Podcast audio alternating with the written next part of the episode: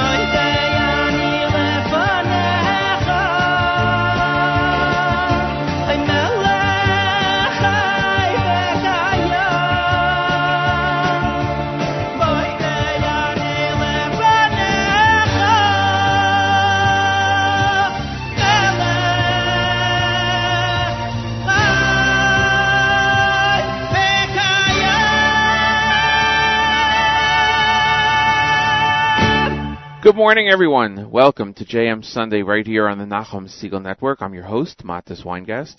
It's the 15th of May, the 7th of ER, 22nd day in the counting of the Omer. Hope you all had a very, very good Shabbos and an enjoyable week. It's uh, 49 degrees outside here in uh, outside of our studios. Partly sunny, going up to a high of 60. Partly cloudy later today and windy, going down to 40 degrees. May 15th, 40 degrees. In Jerusalem right now, though, it's 98 degrees and sunny. 79 degrees and clear is the expected for the overnight. If you're studying Daf Yomi, Kedushin Daf 65, Samach. Getting ready to close out another Masechta not, uh, in the not too distant future.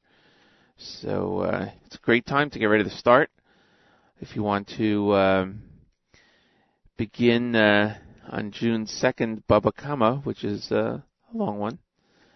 But it'll be a great way to get into it. Uh, takes you all the way through to uh, to the end of um, the end of September almost. So you could get that Masechet in and uh, learn a lot. Great way of getting in. Uh, hope you uh, hope you have a lot of things planned for today, including keeping us on. The Nachum Segal Network is available on the stream, um, on your computer. The NSN, uh, the NSN app is a great way to listen. Morning Chizuk coming up at 7.30. News from Israel expected at 8 o'clock. My guest in the second hour will be uh, Yael Aldrich. She is uh, running a program in two weeks, two weeks from today, the Torah Home Education Conference in Baltimore, Maryland. We'll be talking about homeschooling in the Jewish community. That'll take place later on today. And uh, we're in our Sefira format of a cappella music, so we're going to have all that and more for you right here on JM Sunday. Let's get right to the music. Here's AKA Pella to start things off on this Sunday morning.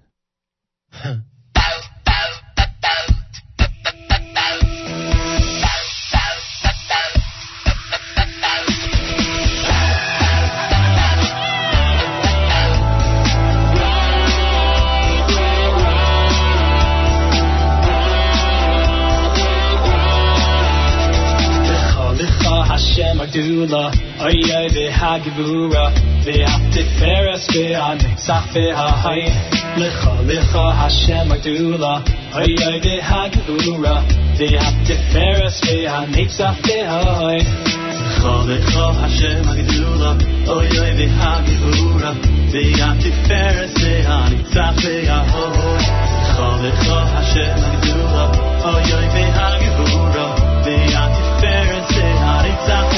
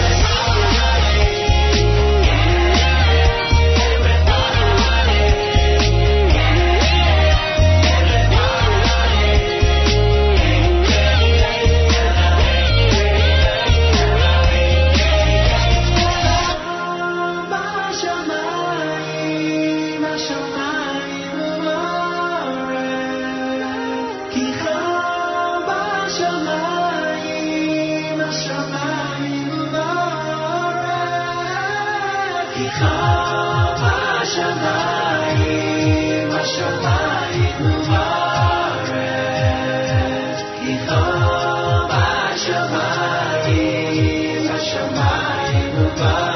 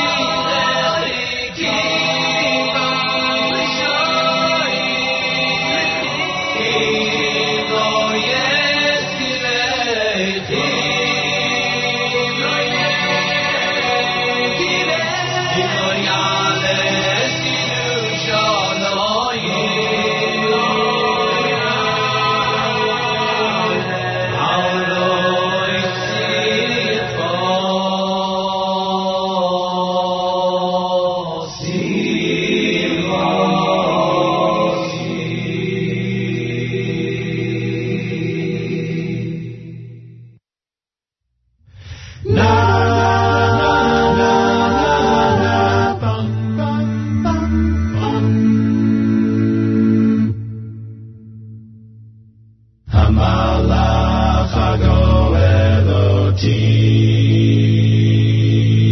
Hamalach Hagoel Mikora, Yivarech et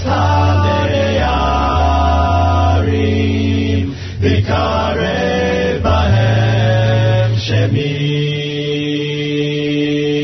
Hamalach Hagoel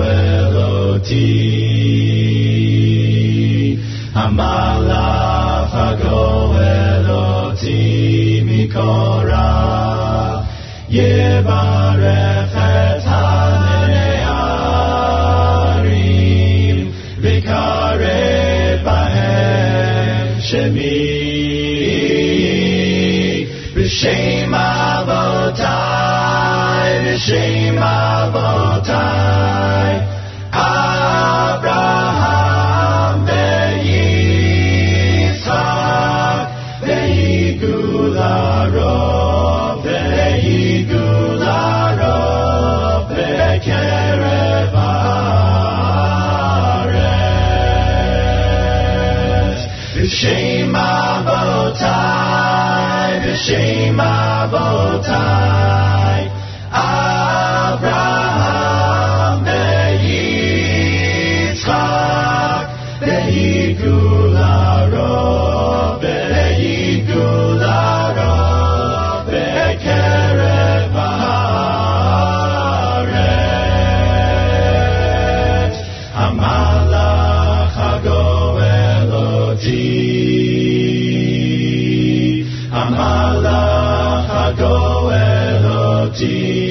mikora Yevarech et hanearim Vikarev bahem shemi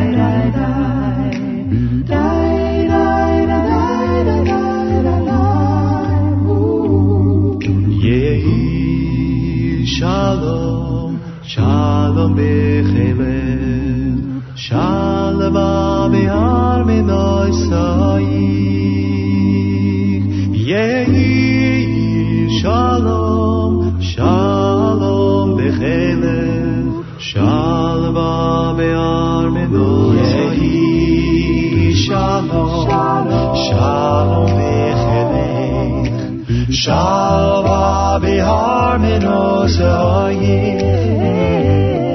Yehi shalom, shalom bechelech, shalva b'yar menosayim. Shalom, leman, leman, leman achayirei, adarana,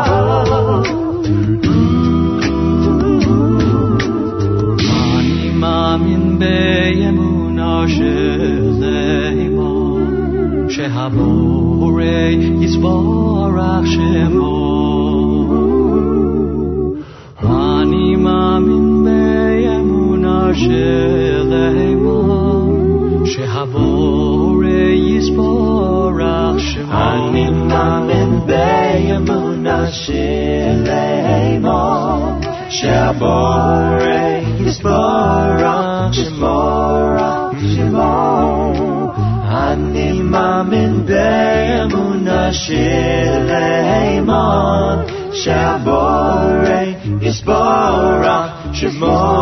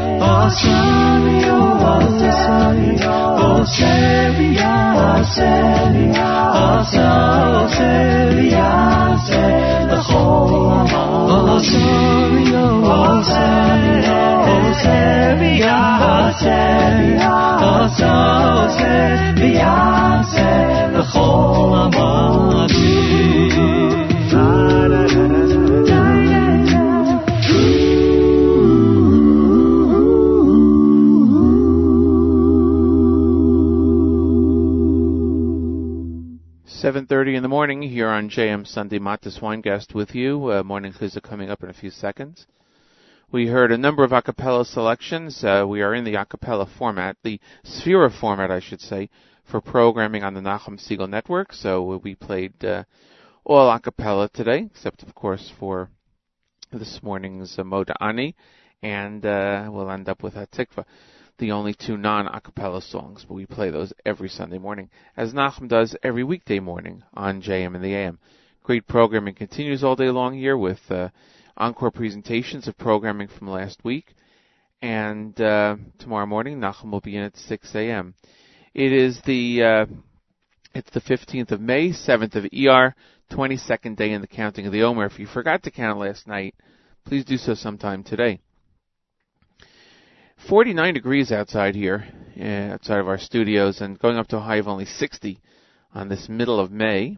It's not summer yet, it's still spring. But uh, tonight, a low of 40 degrees. In Jerusalem, though, now 98 degrees and uh, sunny, going down to a low of 79 degrees and clear. During the second hour, my guest will be Yael Aldrich. She is a, a uh, homeschool professional, and uh, she'll be talking about the upcoming program that is taking place in Baltimore in two weeks. It is a uh, conference on homeschooling in the, uh, particularly in the Jewish community. It's called the Torah Home Education Conference. So that will be taking place, and we'll talk about that. And we'll talk about homeschooling in the Jewish community when she joins me uh, about 8:15 this morning. We're looking forward to that. All right, it is uh, time for morning chizuk. At this time, each and every Sunday through Thursday, we present to you Rabbi David Goldwasser. Rabbi Goldwasser's words, Elzecha Nishmas, Harav Zev, Rabbi Yosef Alevi, and Esther Bas Rabbi Yosef Alevi. Here is Rabbi David Goldwasser with Morning Chizuk. Good morning. In Mishnah in Pirkei Avos states, be careful in performing a minor mitzvah, just as a person would be careful in performing a major mitzvah, for we don't know the reward that is given for each mitzvah. We calculate the cost of a mitzvah against its reward, and the reward of a sin against its cost. The Hafla comments on this and notes that if we don't know the reward for each mitzvah, how could we possibly assess its value? He cites the Talmud in Chulin. There was once an individual who stole a mitzvah of kisui hadam, covering the blood from the person who had shechted the bird. Rabban Gamliel determined that the injured party should be paid ten golden pieces. How was this amount estimated? Rabban Gamliel established how much the mitzvah was worth to the person from whom it had been stolen. The injured party revealed his assessment of his own personal value of the mitzvah. Had he not, the guilty party would have been obligated to pay whatever price was demanded of him. The, the says, this is how we read the Mishnah. Be scrupulous in performing a minor mitzvah as in a major mitzvah, for we don't know the reward given for each of the mitzvahs. The reward for the mitzvah can be assessed by calculating the personal value of the mitzvah and also the punishment for an Avera by one's personal evaluation of the worth of the Avera. The Aflo concludes that one who does a mitzvah solely because of his deep love for Hashem and really doesn't consider the reward he's going to receive, his compensation is indeed infinite. A wealthy man with a wonderful daughter was seeking an equally extraordinary son-in-law. When he finally found a suitable character, he invited the father to come meet with him so that they could finalize the shidduch. Since the prospective mechutin lived in a faraway city, the father of the girl sent a magnificent carriage to transport him. The two parents met for a few hours, but the father of the young man seemed reluctant. When the wealthy man saw it, he offered him a deal sweetener. Aside from the substantial dowry that his daughter would bring to the marriage, the wealthy man promised the Mechutin an additional 400 gold pieces. The prospective Mechutin was still hesitant. The girl's father then tried another tactic. He turned to the young man who was sitting on the side of the table and proposed the shidduch directly to him. The young man immediately accepted. They wished each other mazel tov, drank a l'chaim, and signed the tanoim without the approval of the father. A while later, the father of the chassan approached the man and said, Where are the 400 golden coins you promised me? The wealthy man said, Oh no, it's true that I offered you that large sum of money, but that was only so you would be amenable to the shidduch. Now that the shidduch was finalized without you, we have no business together. Similarly, the Dubno Magid points out, Hashem Yisbarach makes a shidduch among Klal Yisrael. It's between the goof and the neshama. When the neshama wants to perform a mitzvah, it needs the cooperation of the goof. If the goof or the body is amenable and helps the neshama achieve its desires, then the goof is rewarded in this world.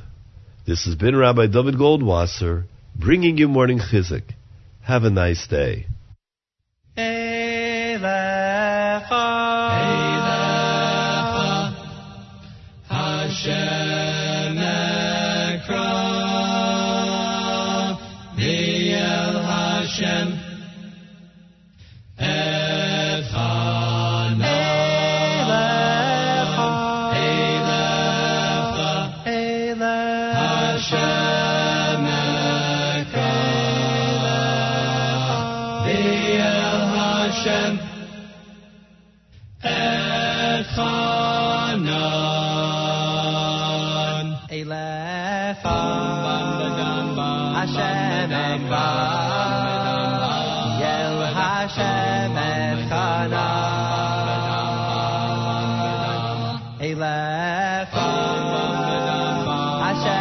Hashem Ekra,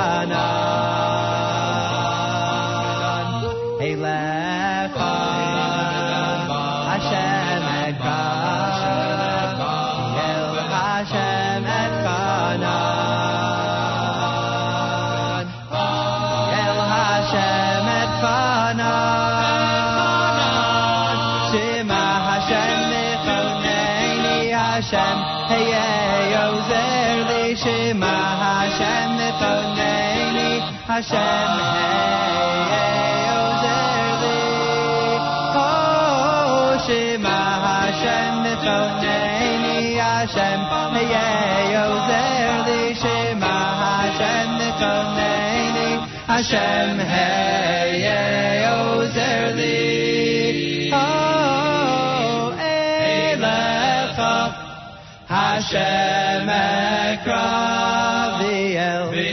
Hashem echanan elecha Hashem ekra v'el. Hashem echanan.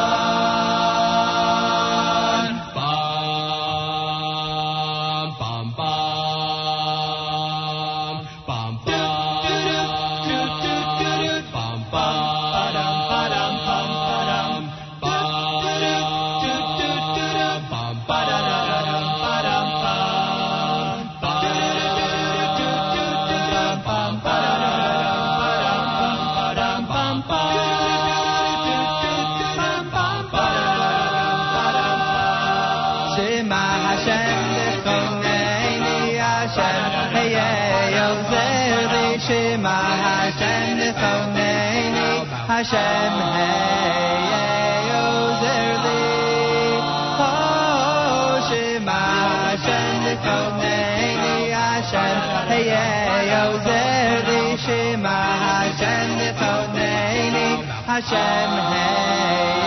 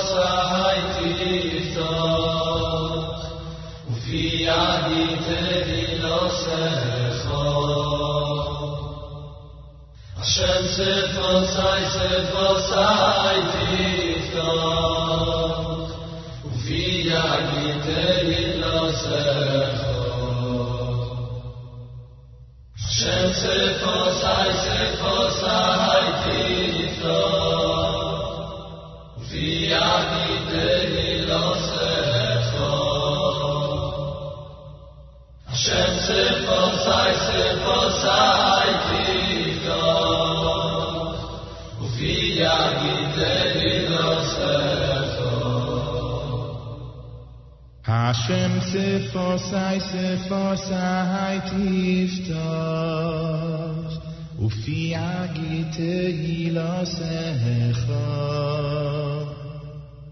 Hashem sefa sai sefa sai tifta Ufi agit elila secha Hashem sefa sai sefa sai tifta Ufi agit elila secha Ufi agit elila secha Hashem sefasai sefasai tifto Ufi agite hila secho Hashem sefasai sefasai tifto Ufi agite hila secho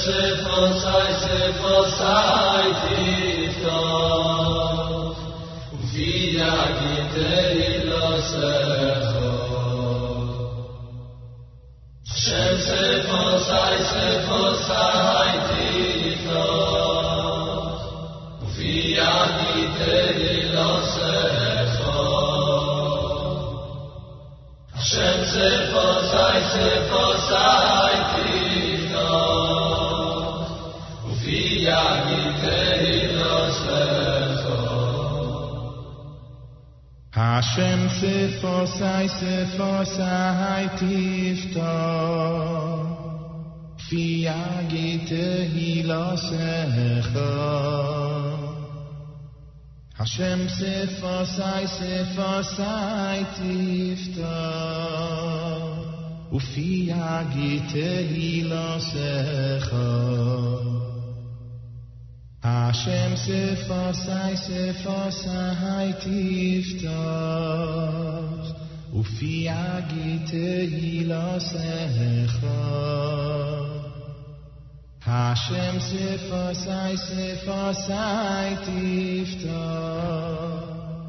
Ufi agite ilos echo Ufi Shemse fosai, se fosai tifta Ufi agite ilo secho Hashem se fosai, se fosai tifta Ufi agite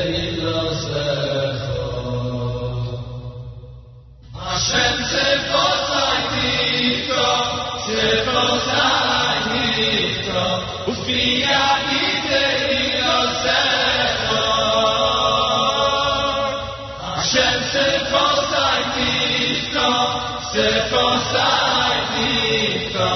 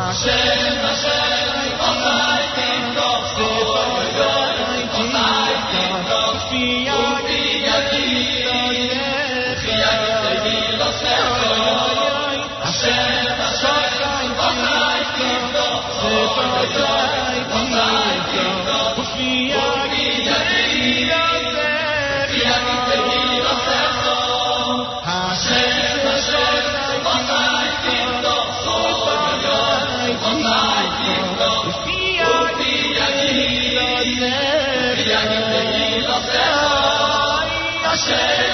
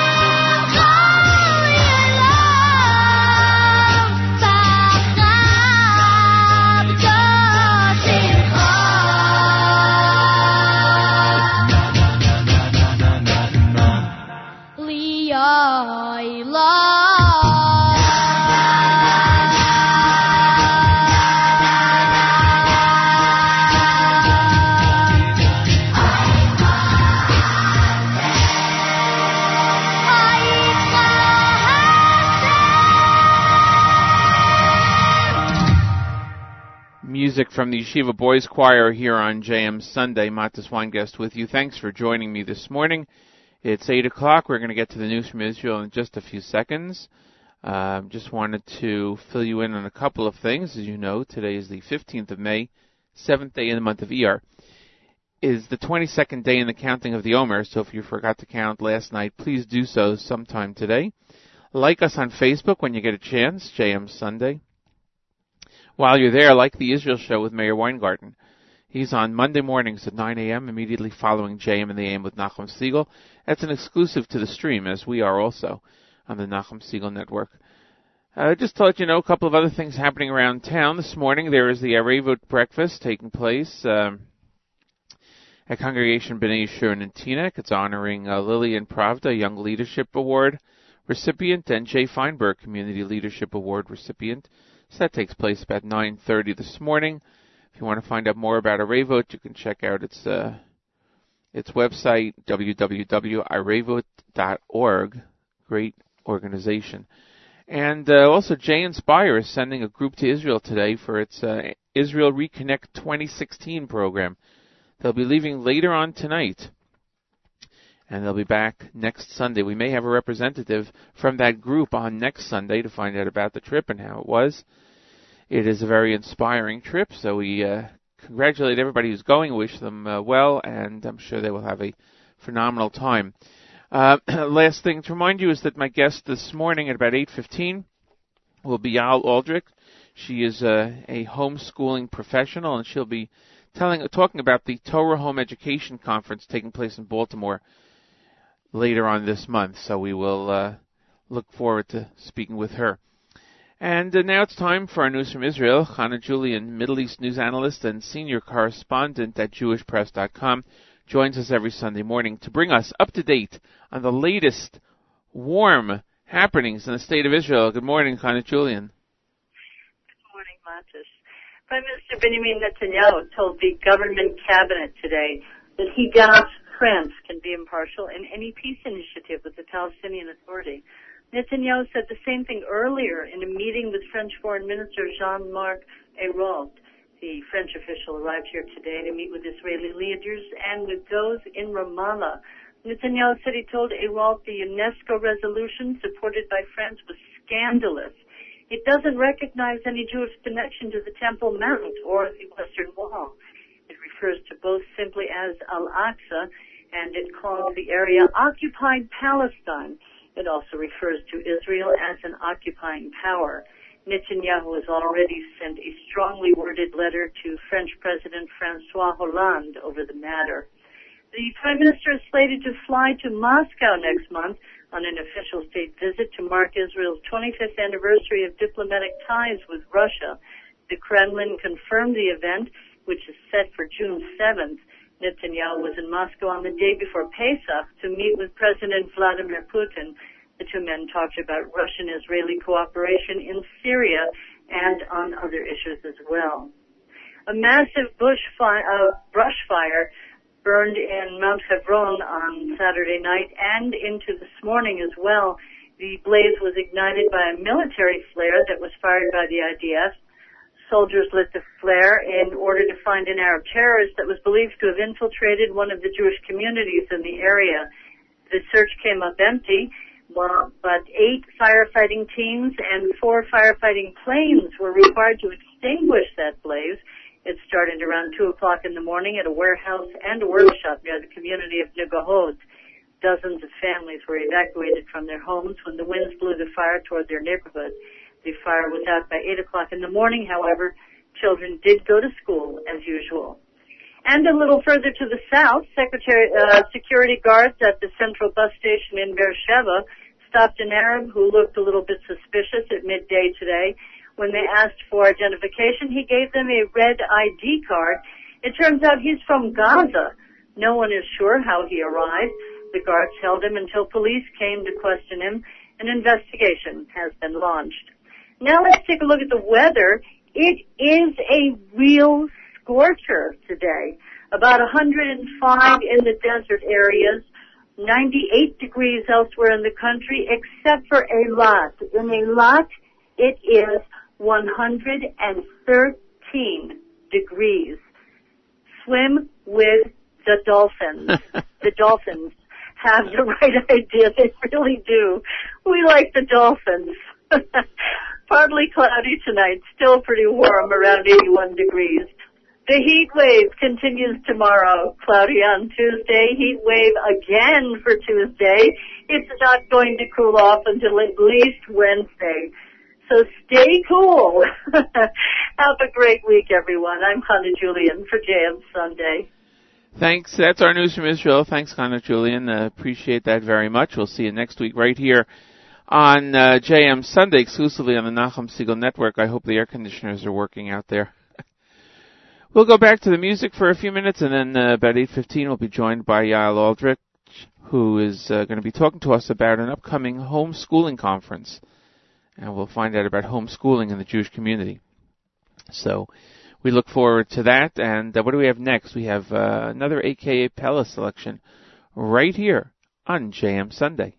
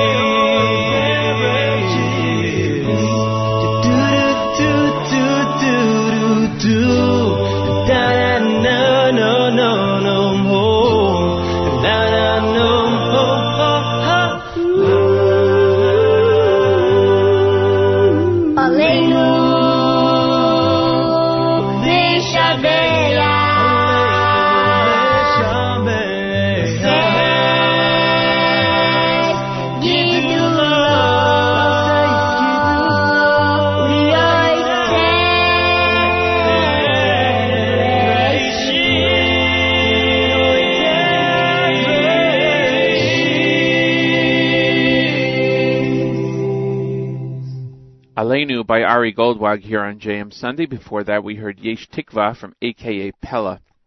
Matis Weingast with you.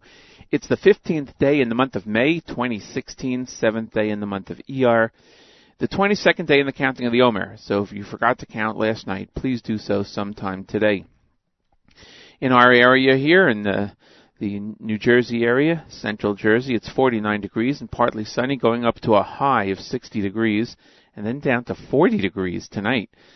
As Hannah Julian just told us uh, during the news from Israel, it's uh, over 100 in certain spots in Israel now, and in Eilat it's 113, going down to about 79 degrees there tonight.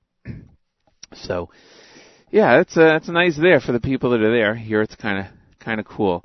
Um, great programming continues all day long here on the stream on the Nachum Segal Network with encore programming during the day, a great music mix, and uh, it's our Sefira format. So we have a cappella music going all during the uh, music mix.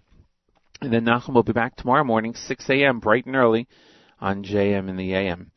Well, it is uh, time now for our interview of the day, and it gives me great pleasure to welcome to the air Yael Aldrich, who is uh, the coordinator of this year's Torah Home Education Conference, which will be held in Baltimore, Maryland on Sunday, May 29th, so two weeks from today. Yael Aldrich, welcome to JM Sunday. Yael, are you there? Hmm. Let's just check this out. We may have a little technical difficulty. Hello? Hmm. Let's try this again. Okay, we're gonna hit a little music and then uh, and then um, see if we can get connected to. No, we're gonna see if we can get connected to the audio.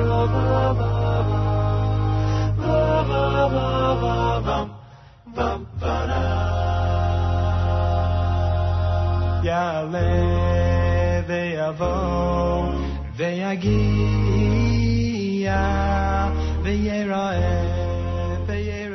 Okay, we'll try that again. Yael Aldrich, welcome to JM Sunday. Hi, thank Hey. you for having me. There we go. Thank you so much. Sorry for that technical difficulty as it happens with uh, live programming. Yael Aldrich is the uh, coordinator for this year's Torah Home Education Conference taking place in Baltimore on May 29th.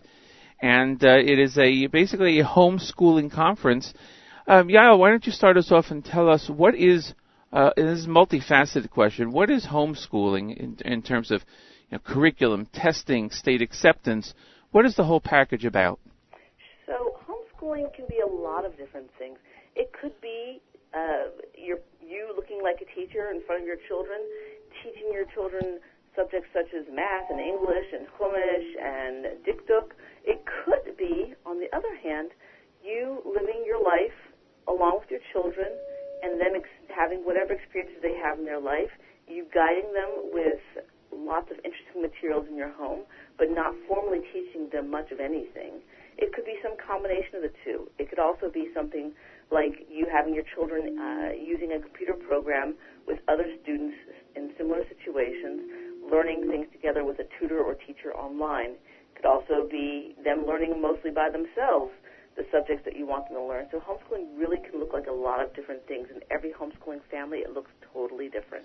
Now, in terms of requirements, though, um, at least in the United States and, and I guess all states, there is some requirement uh, for a student to be, and I'll use this very generally, in school by a certain age. Correct. So, in every state, what do you have is to a do? law for for your children to be in an educational environment for some period of time, usually from five or six or seven until 16, 17, or 18. So, how do you let the, uh, how does one let the state know, let's say, or a school district know that you choose to homeschool? Does it have to be from the beginning of the student's um, educational life, or can it be, can you switch in, switch out? How does that work?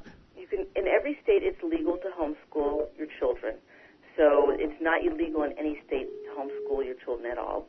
You can choose the method of homeschooling in every one of the states once again. Uh, you can choose how you want to homeschool. In some states there's more oversight and some states there is, there's less oversight. So in the states such as New York that has have more oversight, you need to ask permission of your local area superintendent to homeschool. And in New York specifically, you'll have to ask your superintendent and give them information about what kind of materials you'll be using. And like I said, that could be as varied as textbooks, but it also could be life experiences, learning how to cook, learning how to read, learning how to do math through uh, having a business. So it could be a lot of different ways you could structure the how a child will learn. Um, in some states, like New Jersey, for example, there really are no regulations whatsoever.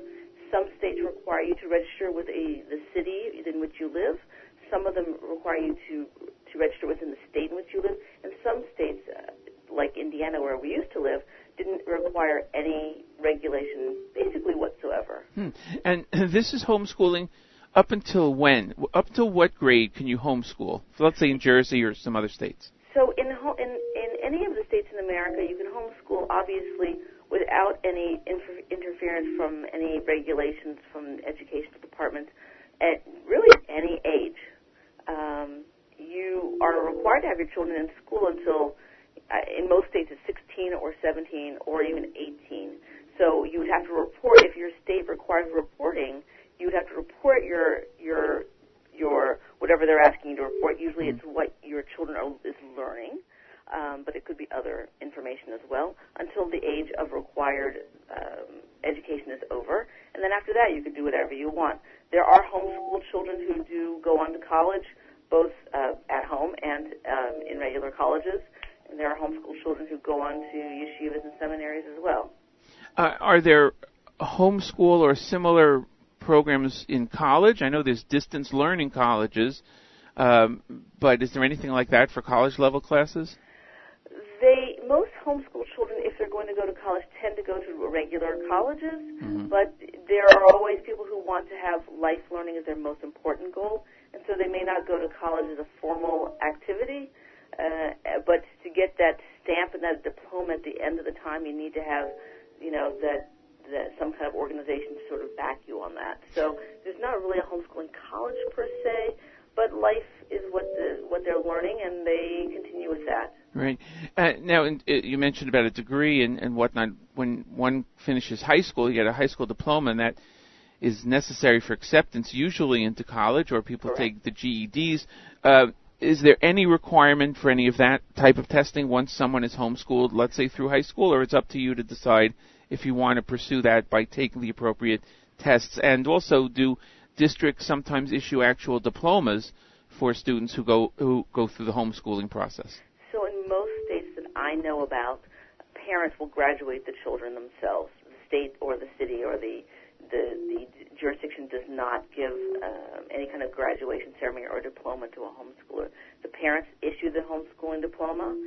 So the child, if say if the child wanted to go on to college, uh, the child would finish off their high school requirements, such as they, uh, such as whatever the parent and chooses, and what the parent, if the parent's high schooling, homeschooling a high schooling, high school age student, they're usually going to look towards what types of colleges they would be sending their child to, and they would model the classes that they need based on what the colleges are expecting uh, a, a child of that age to have done at that point. So if it were three years of math and two years of uh, foreign language and three years of English and three years of history, so that the person who's teaching their child or being the tutor or having people hired for that child's education would go ahead and make sure the child fulfilled all the requirements for the particular colleges that they're sending them to or hoping to send them to, and um, and then goes on from there. The kid takes the SAT or ACTs, just like any other person. Some of them put together a very standard-looking kind of college uh, package, you know, with an essay and all that. Some students decide to put together a portfolio of the work they've done if they've done something very interesting in their lives, or they uh, pursue an art, uh, pursue the art, or pursue music, and they'll put together a portfolio like that to show off the benefits of being homeschooled. Very, very fascinating uh, information you're sharing with us. Yael Aldrich is uh, with us. She's the coordinator of uh, the seventh annual Torah Home Education Conference. It'll be held in Baltimore, Maryland this May, um, two weeks from today, actually, on the 29th, at the uh, Cheder Chabad in Baltimore, Maryland. And uh, obviously, there is a, a big need for, uh, or at least a, a desire for, uh, Torah home schooling um, in the uh, in the Jewish world. Uh, how does that differ than maybe a, regular secular education. I mean, we have obviously yeshivas where people will go and day schools where, where students will go. Do you are you able to get all that in also within the confines? No, I shouldn't say confines within the area of homeschooling. Yes, I believe that with with thought and planning, I think that uh, a wonderful education be, can be had by any Jewish family's children. So Torah homeschooling or Jewish homeschooling can look different than, and probably should look different than just the average uh, secular person who's not Jewish is homeschooling. Uh, I would say the majority of us who do Jewish homeschooling or Torah homeschooling obviously have the desire to have our children be able to open up a, a Humash or a Mishnah or a Gemara uh, or a Mesilas Yesharim or whatever ha- whatever text they're looking into or would like to look into as an adult and be able to understand that text in the original language and to be able to delve into delve into Judaism. So I would say Torah homeschooling or Jewish homeschooling tries to do that with their children. Now people do that in a lot of different ways because of people obviously grown ups the grown ups in their lives in the lives of the children have a lot of different backgrounds. Some people went to Beis Yaakov's or to yeshiva. Some people are coming to this from a, a Baal Tshuva perspective and may or may not have gone to yeshiva. Some people are Gerim and may or once again may or may not have had the yeshiva background. Uh, so there are lots of different ways to help sh- make sure your children are are able to uh, go to the goals that they're looking for. Uh, I know that some families hire tutors for themselves, for the adults, to teach them how to learn, and then the parents themselves teach their children how to learn. Sometimes people use tutors to actually just directly teach the children. Sometimes people use computer programs because now in 2016, uh, more and more Jewish companies are looking to see that there are people who want to learn topics of Judaism and are not doing it within a structured yeshiva or Beis Yaakov or day school education model. So there are lots of different ways it can happen. I know, for example, in my own family, uh, my husband and I both have uh, yeshiva training. We both went to yeshiva after we went to college. Uh, we're both um, Baalei Tshuva. And so we are lucky enough to be able to have the ability to teach our children ourselves. So for our children, after they learn how to read, after they, they learn how to read Hebrew, we start with um, Humash and we move on to Rashi and the other Meforshim. Uh, and then um, and once they hit around 9 or 10, they start to learn Mishnah with my husband and sometimes with myself. And depending on the child's maturity, they start to learn Mishnah somewhere, I mean, they start to learn Gemara somewhere around 11, 11-ish. Hmm. And for the first year of, of Gemara, we do it ourselves because we want to do a broad overview of what Gemara is Right. and the initial learning process of how to start learning Gemara. And so far, with our two older children, they've moved on to tutors that will work with them much more intensely for about an hour a day and do Gemara that way. Interesting. I guess from a family perspective, it might be obvious why someone would, if they can, uh, would want to do homeschooling. Uh, what are some of the reasons that one would uh, would choose homeschooling in terms of the, the students themselves, the children themselves, or is it is it financial? Is it um, uh, what are some of those reasons? So those are, there are many different reasons why people homeschool. Mhm. Some people come to homeschooling because they realize they would like to have a more in, a more engaged and intense family experience for their family, knowing that most schools, uh, whether on the right or left of the spectrum, have their children in school many many hours a day and many days a week.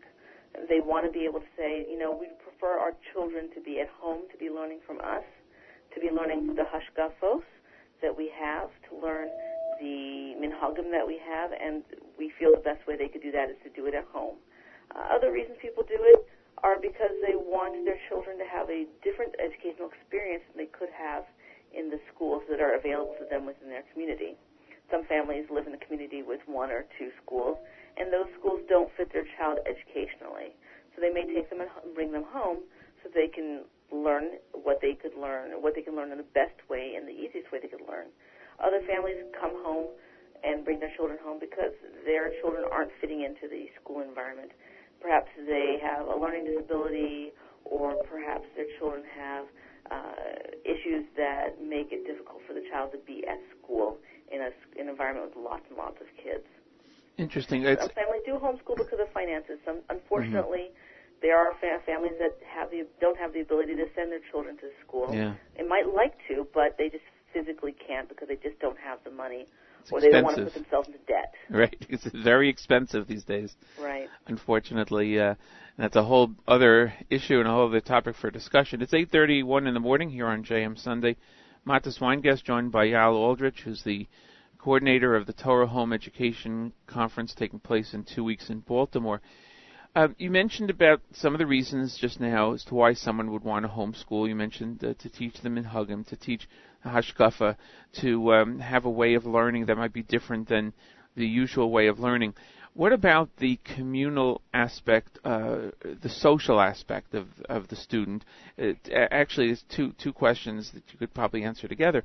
The social ac- aspect, the interaction with other students in a, in that usual, I guess, structured environment, and also uh, the the ability to hear from others.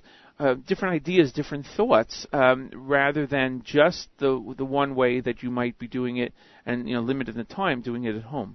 Right. So everybody asks this question. It's probably the most popular question Mhm. out there for us. Uh, the, the minute somebody finds out that I homeschool my children, they say, "Oh, what about their socialization?"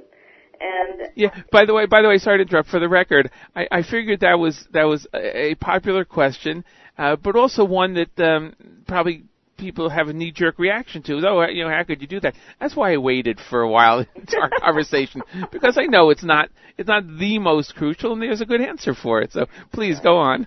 so, um, uh, uh, once, especially once people start homeschooling their families and homeschooling their children, they start to see that the socialization happens. Um, I, like to, personally, I like to say I've been homeschooling for nine years now, Mhm. and I have a mixture of extremely extroverted children, and extremely introverted children. The ones who are extroverted are going to be social no matter what you do. You can't stop them from being social. Mhm. My daughter, who is the most social of all my children, the minute we moved to Boston this last year, she walked out the door, and guess what? She made three friends within, I don't know, five minutes. My more introverted children, on the other hand, have had the blessing and the ability to grow into themselves and then be able to say, you know, I'd like to make some more friends. I'd like to have like to have people outside of my immediate family, and I, and they make the choice at the ages that they're able to make that decision and to say, I'm ready for that, and then they go out to make the friends that they would love to make. Um, so I always say children who are introverted or people who are not really into having lots and lots of friends are probably never going to have lots of friends unless they choose to. And the people who are very extroverted, love to have lots of different friends, are going to have that no matter what. Uh, the average homeschooling family tries their very best to make sure that their children has, have lots of opportunities to be with people of all different ages, not just children of their particular age or particular grade, which, uh, you know, when you're in a standard school environment, you're with people who are, if you're eight, you're with eight-year-olds Mm-hmm. all day long, every day, and you may not see or know about other people in any real way because you're in class. Um, homeschool children meet children of all different ages in homeschool support groups that meet in real life. Uh, you see teenagers interacting with four-year-olds, and you see eight-year-olds playing with uh, ten-year-olds, and it's perfectly normal and it's perfectly doable, and people seem to get along very nicely throughout the age groups. Um, even adult to child relationships tend to happen a lot more frequently within homeschooling. Right. Also, So, I, I, so you you have a lot of opportunities. A lot of my homeschooling friends say, "I wish I were at home more to actually homeschool my children, but I'm out at scouts and I'm out at uh, this social activity and that learning activity and this learning activity. And I'm hardly home to actually teach my children at home." Right, right. I, I know from reading about this that uh, there, are, especially in communities that have a large homeschooling base, uh, there are events that take place uh, that are tailored to the homeschooling environment. Uh, concerts, for instance, that are given during the daytime, uh, programs that are given during the daytime as opposed to just weekends or evenings when most students are home and can participate in these things. Uh, I know that there are a few places around here that will you know, say that there's they're tailored to the homeschooling community. Uh, so I guess that's a way that they interact also. Now, even though um, there are there are not particular requirements uh, in, in certain states. Uh, is there any funding available from the state for homeschooling, uh, as there is to a certain extent, to a great extent, of course, in the public school, and to a lesser extent in the private schools, which do get certain state fundings through uh, maybe textbook uh, usage or things like that? Any funding that uh, homeschoolers are able to tap into in that sense? Yeah, well, all in most in most districts in most places, if your child needs an IEP or needs um, some kind of uh, therapy, such as speech or physical or OT, they can get that from their home district. Mm, okay. So that's a very important Yeah. thing. You don't just because you take your child out of school doesn't mean that they lose the ability to to receive the targeted therapies that they might need. That's Right. one, and I think that's probably the most important. Uh, in some states, such as where we lived in Indiana, yeah, actually the the government, the, the state government, actually did give us a tax refund every year for homeschooling. It wasn't a lot of money, but it was something. Right. Um, and in uh, states such as uh, Alaska, there's a lot of homeschoolers because people live in very far out places Right, of course. where they're not being able to be served by, uh, you know, districts of di- school districts themselves. So they get a lot of materials. California as well, where they can pick, I think around a thousand dollars of materials per child. Wow. They have to be secular, so Mhm. they can't pick anything specifically Jewish or Christian or whatever. Right. But um, some states do give large amounts of money to do homeschooling. Uh, so uh, it, that that makes a difference. Some states have what's called online education or virtual education, such as K-12, um, and they have a virtual academy. So technically, you're not a homeschooler if you do these virtual academies. Technically, you are a public schooler who does school at home. Uh-huh. So in the home in the general homeschooling world, there's a little bit of differentiation between those two groups of people. um, but in the Jewish homeschooling world, we have a lot of people who do both. Right. They do the virtual programs through their state or through their um, their district, and then they also do Jewish homeschooling, whether it be virtual, i.e., online, Right. or they do it in home in home by their parents or by tutors. Right. I guess uh, again from my, my reading, and correct me if I'm wrong, that the the strict concept of homeschooling is not just that the children are schooled at home, but it's also the mindset of the whole family, the mindset of the parents as to how they want to um, teach the children and uh, how they want the children to experience what goes on in the world. So that sure you could have a strict curriculum, and uh, and that's a question I'm going to ask you about a typical day in a moment. But they could have a strict curriculum of you know nine o'clock you're starting with this class, this class, this class at home, do the work, finish the day, and then you know you kind of go out of that room and come for dinner, as opposed to um, the idea of homeschooling. So, I, and it's funny you mentioned that within the general homeschooling um, idea, there's that difference between the virtual and and the uh, real type of homeschooling, even though they're both schooled at home. I guess schooled at home is different than homeschooling Yes. as a So- concept. this, those are they are two different concepts. Although some in some ways we do overlap because you do have more flexibility by being at home, whether you would school at home or homeschool. Right. Um, there are a lot of different homeschool philosophies. So once a person says to me, "Hey, Yael, I really am interested in homeschooling. I would love to know more about it," I say, "Great. I can tell you about my particular homeschool, you know, the Aldrich family homeschool, Mhm. but I could tell you about the Coxes, or I could tell you about the Eagles, or I could tell you about the Werners. I could tell you about all these different families, and they all look completely different. I always tell people when they're thinking about homeschooling or interested in homeschooling, run to your library, run to Amazon, run to your bookstore, and pick out just pick out five random books about homeschooling Mhm. and learn about the different ways that you can homeschool your child. So you open your mind to the ability to say, I'm not just going to go ahead and put my kids in desks at home as a versus to being at yeshiva Right. or at Beis Yaakov or at a day school. And I'm not going to. You could, and I know families who do this. They Mhm. have desks. They have, uh, you know, specific curricula that they use, and, and it looks more or less like a school. They even have uniforms. but then you don't have to do it that way. Right. Right. A lot of people, when they're bringing their children home, especially if they're bringing them from a school environment, think, okay, my school has to look like that. Yeah. Exactly. And It doesn't have to. after a year or two, they start to say, you know, it, my school doesn't have to look like that. Right. Right. If I I feel more comfortable. My child needs something different than, than the desk, pencil, material, uh, textbook type of schooling. I can do something different. A lot of people come into schooling from that saying, you know, I need it to look like a school, and then they sort of eventually, within a couple of years, say, you know, I don't really need that. Sure. I can change it and look, make it look different. Yeah. I can make it look very different. Some people come into it and say, I want it to look very different, and then they say, you know, I really need my kid to have some kind of structure that they're not getting from our home life the way it is. So then I'm going to bring in some textbooks. Right. So, so what might be a, a typical day in uh, your homeschool environment? How would it So- look? So in the Aldrich household, um, three of my four children are homeschooled. My oldest, Gabriel Tzvi, is now 14 in the ninth grade. He uh, matriculated out of my school and has gone on to a school here in Boston uh, called Yeshiva or Yisrael, which is a new college prep yeshiva high school for boys. Uh, so he's out of the house around seven and comes home around 6:30. Okay. Uh, but the other three children who were 12, a boy, Yaakov, 9, my daughter Yehudis, and 6, my son Dov Bear. Uh, my son and my husband go to 6 o'clock minyan, 6.30 minyan at our shul in Boston, Chai Odom. Um, so he returns home with his father around 7.15. Um, the other children are just about waking up at that point. So the oldest one is davened by that point. Um, the younger two are getting up. We daven and, and then have breakfast. We start school somewhere around 9 o'clock in the morning. Everybody has a weekly schedule, a writ- week- weekly written schedule that tells them what they need to do. The things that they have to do with uh, a parent are highlighted. One-on-one learning is highlighted, and they know they need to come to me to be able to do that. And the rest of the work that they have is mostly independent, meaning that they can read the material, read the under, understand what's going on, and do the work that they need to do by themselves.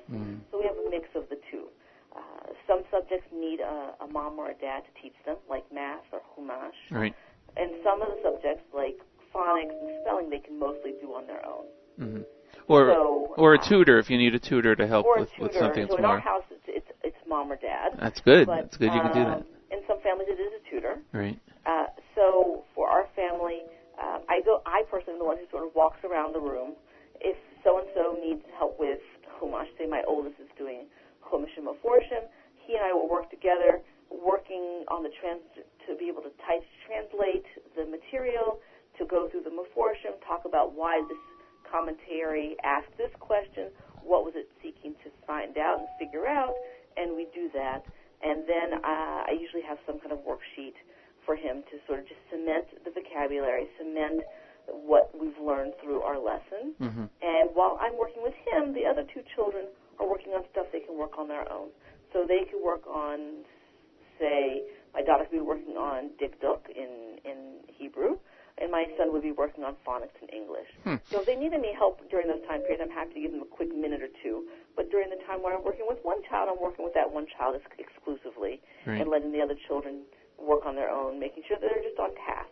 And then when I'm done with that child, then I move on to the next one and say my daughter needs help with math. Right. So we work on the math lesson for the day, and once again, the other two are doing their work that they can do on their own. So my Sure. son might be doing the Chumash worksheet that I just gave him, and the other one is working on um, on Kriya. It sounds like you, you need a, a computerized schedule just to keep everything going there, and it's certainly a, a tremendous commitment to do that, uh, to homeschool and do it in the way that you're doing it, for example.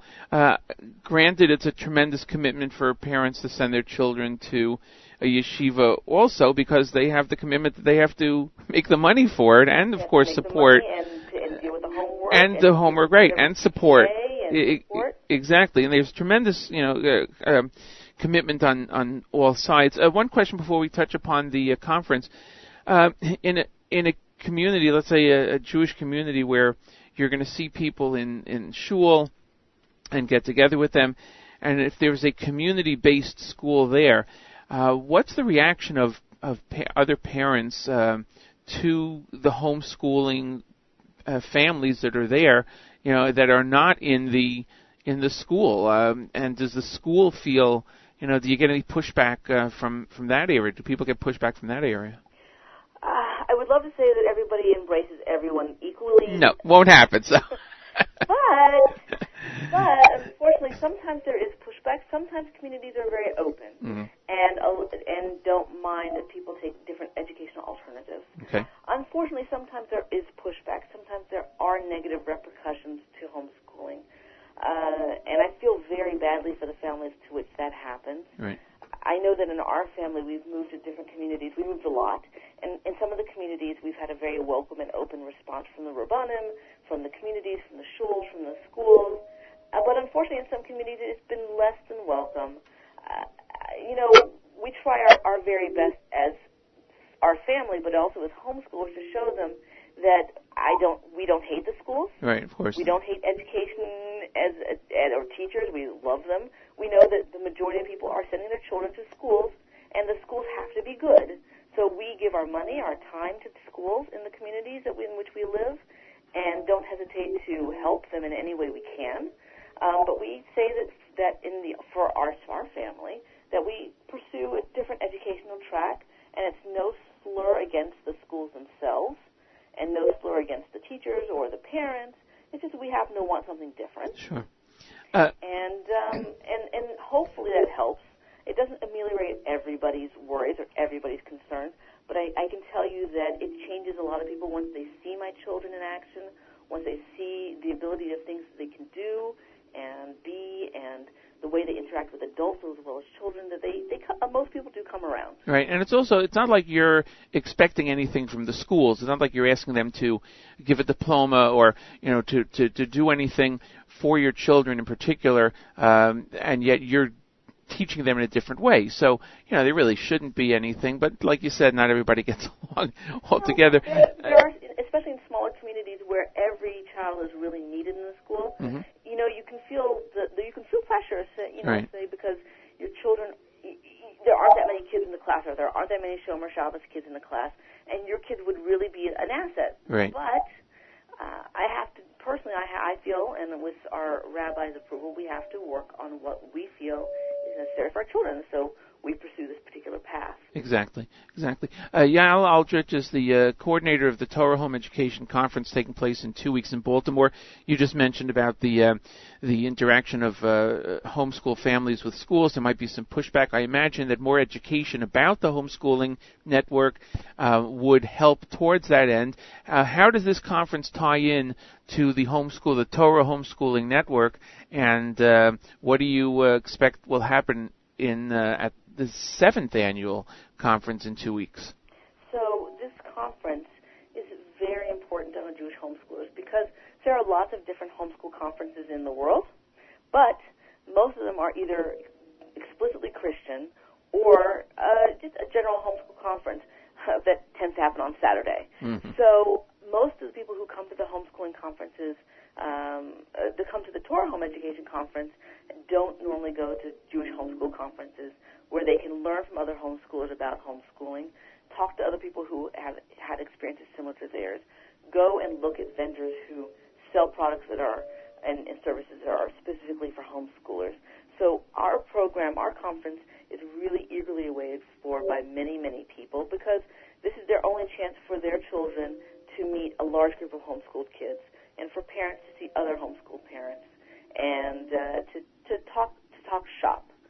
So it's really, really imperative that we have a conference so that people can do that. Online is great. People use, you know, people use Facebook, people use Yahoo groups. I'm the leader of a, an online group with almost 500 families on it Hmm. for Orthodox homeschoolers.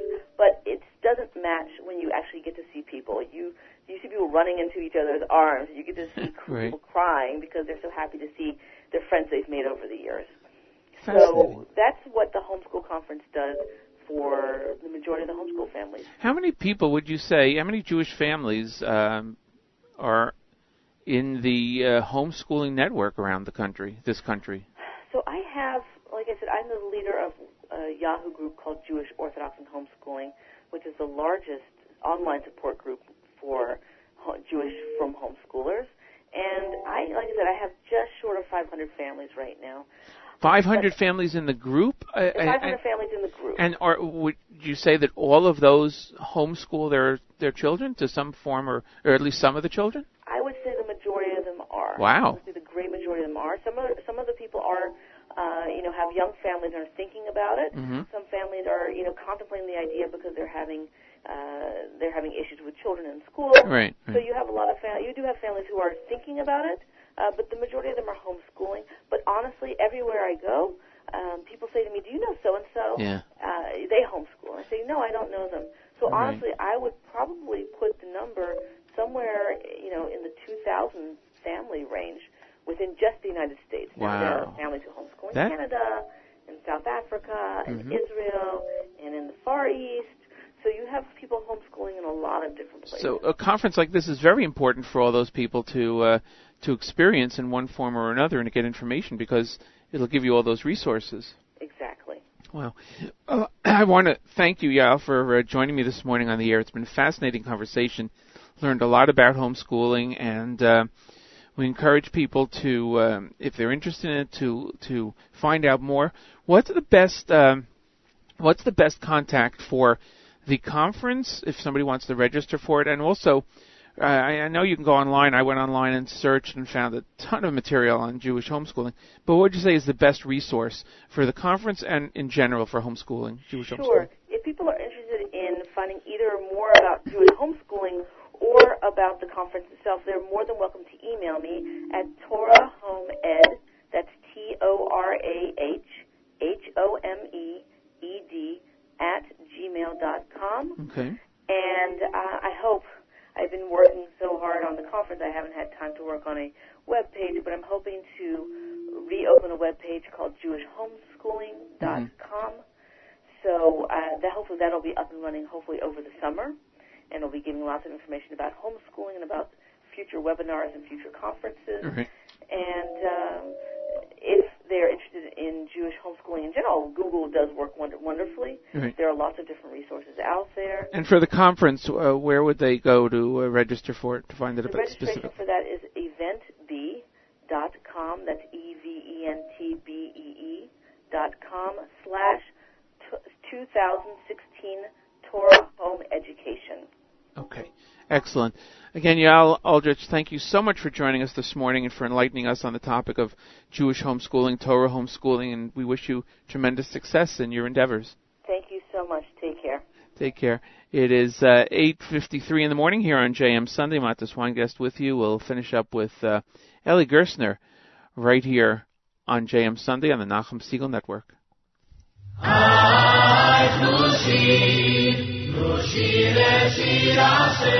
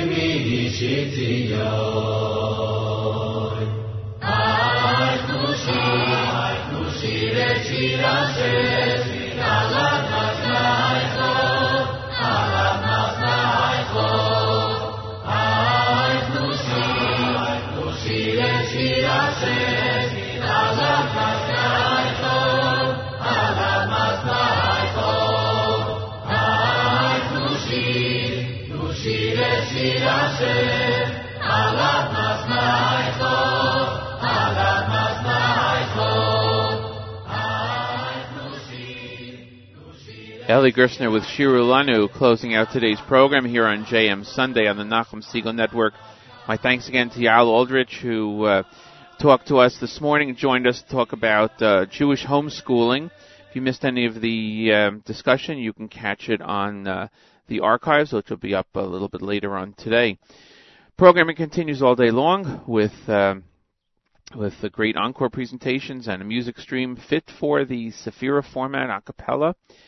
And uh, Nachum will be in tomorrow morning on JM in the AM, beginning at 6 a.m., followed by Meir Weingarten with the Israel Show, which is a stream exclusive on the Nachum Segal Network. We'll see you back here. Have a great week, a great Shabbos, and uh, we'll join up with you hopefully next Sunday morning on JM Sunday.